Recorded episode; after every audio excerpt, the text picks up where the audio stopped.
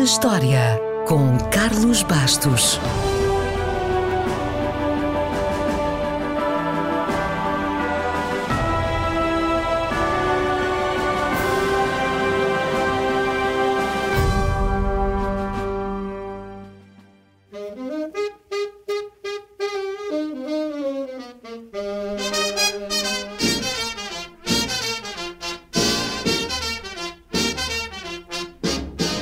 A 1 de março de 1904 nasceu Glenn Miller. Provavelmente sabe que ele foi um músico da era do swing, que liderou uma das mais famosas big bands de todos os tempos, mas sabe que nas tabelas de vendas ele não ficou nada atrás dos Beatles ou Elvis Presley? Na sua carreira, os Beatles tiveram 33 músicas no top 10 americano e Elvis Presley teve 38. Mas este senhor, que já era quase um senhor de meia-idade para a altura, teve 59 músicas no top 10 e 10 delas chegaram ao número 1. Tudo isto em apenas 4 anos e durante a Segunda Guerra Mundial. Glenn Miller nasceu no Iowa, mas a sua família mudou frequentemente de cidade durante a sua juventude e, consequentemente, ele também mudou muitas vezes de escola. O único denominador comum era a música. Em cada uma das novas cidades, o desenvolvimento musical de Miller deu um novo passo. Primeiro foi o bandolim, depois a corneta, o trombone e, inevitavelmente, formou uma banda com os amigos no secundário.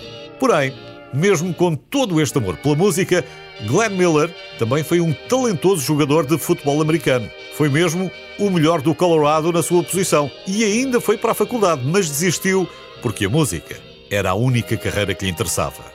Pouco depois, formou a sua primeira banda. No entanto, parece que os seus músicos não acertavam bem nas notas e a banda acabou em menos de um ano. Decidiu então ganhar mais experiência com outras bandas de renome, até que finalmente se aventurou em nome próprio. Miller percebeu que precisava de um som único e eventualmente encontrou-o, com o clarinete e os saxofones. Nunca ninguém tinha ouvido nada parecido e Glenn Miller teve um sucesso triunfante. Do mundo da música ao mundo do cinema, tudo estava a correr bem. Ele foi o artista mais vendido de 1939 a 1943, até que a América entrou na Segunda Guerra Mundial.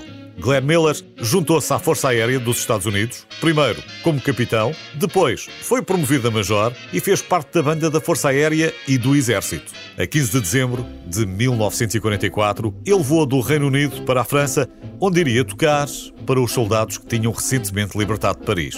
Infelizmente, o seu avião caiu enquanto sobrevoava o Canal da Mancha e desapareceu completamente. Nada foi encontrado, nem peças, nem tripulação.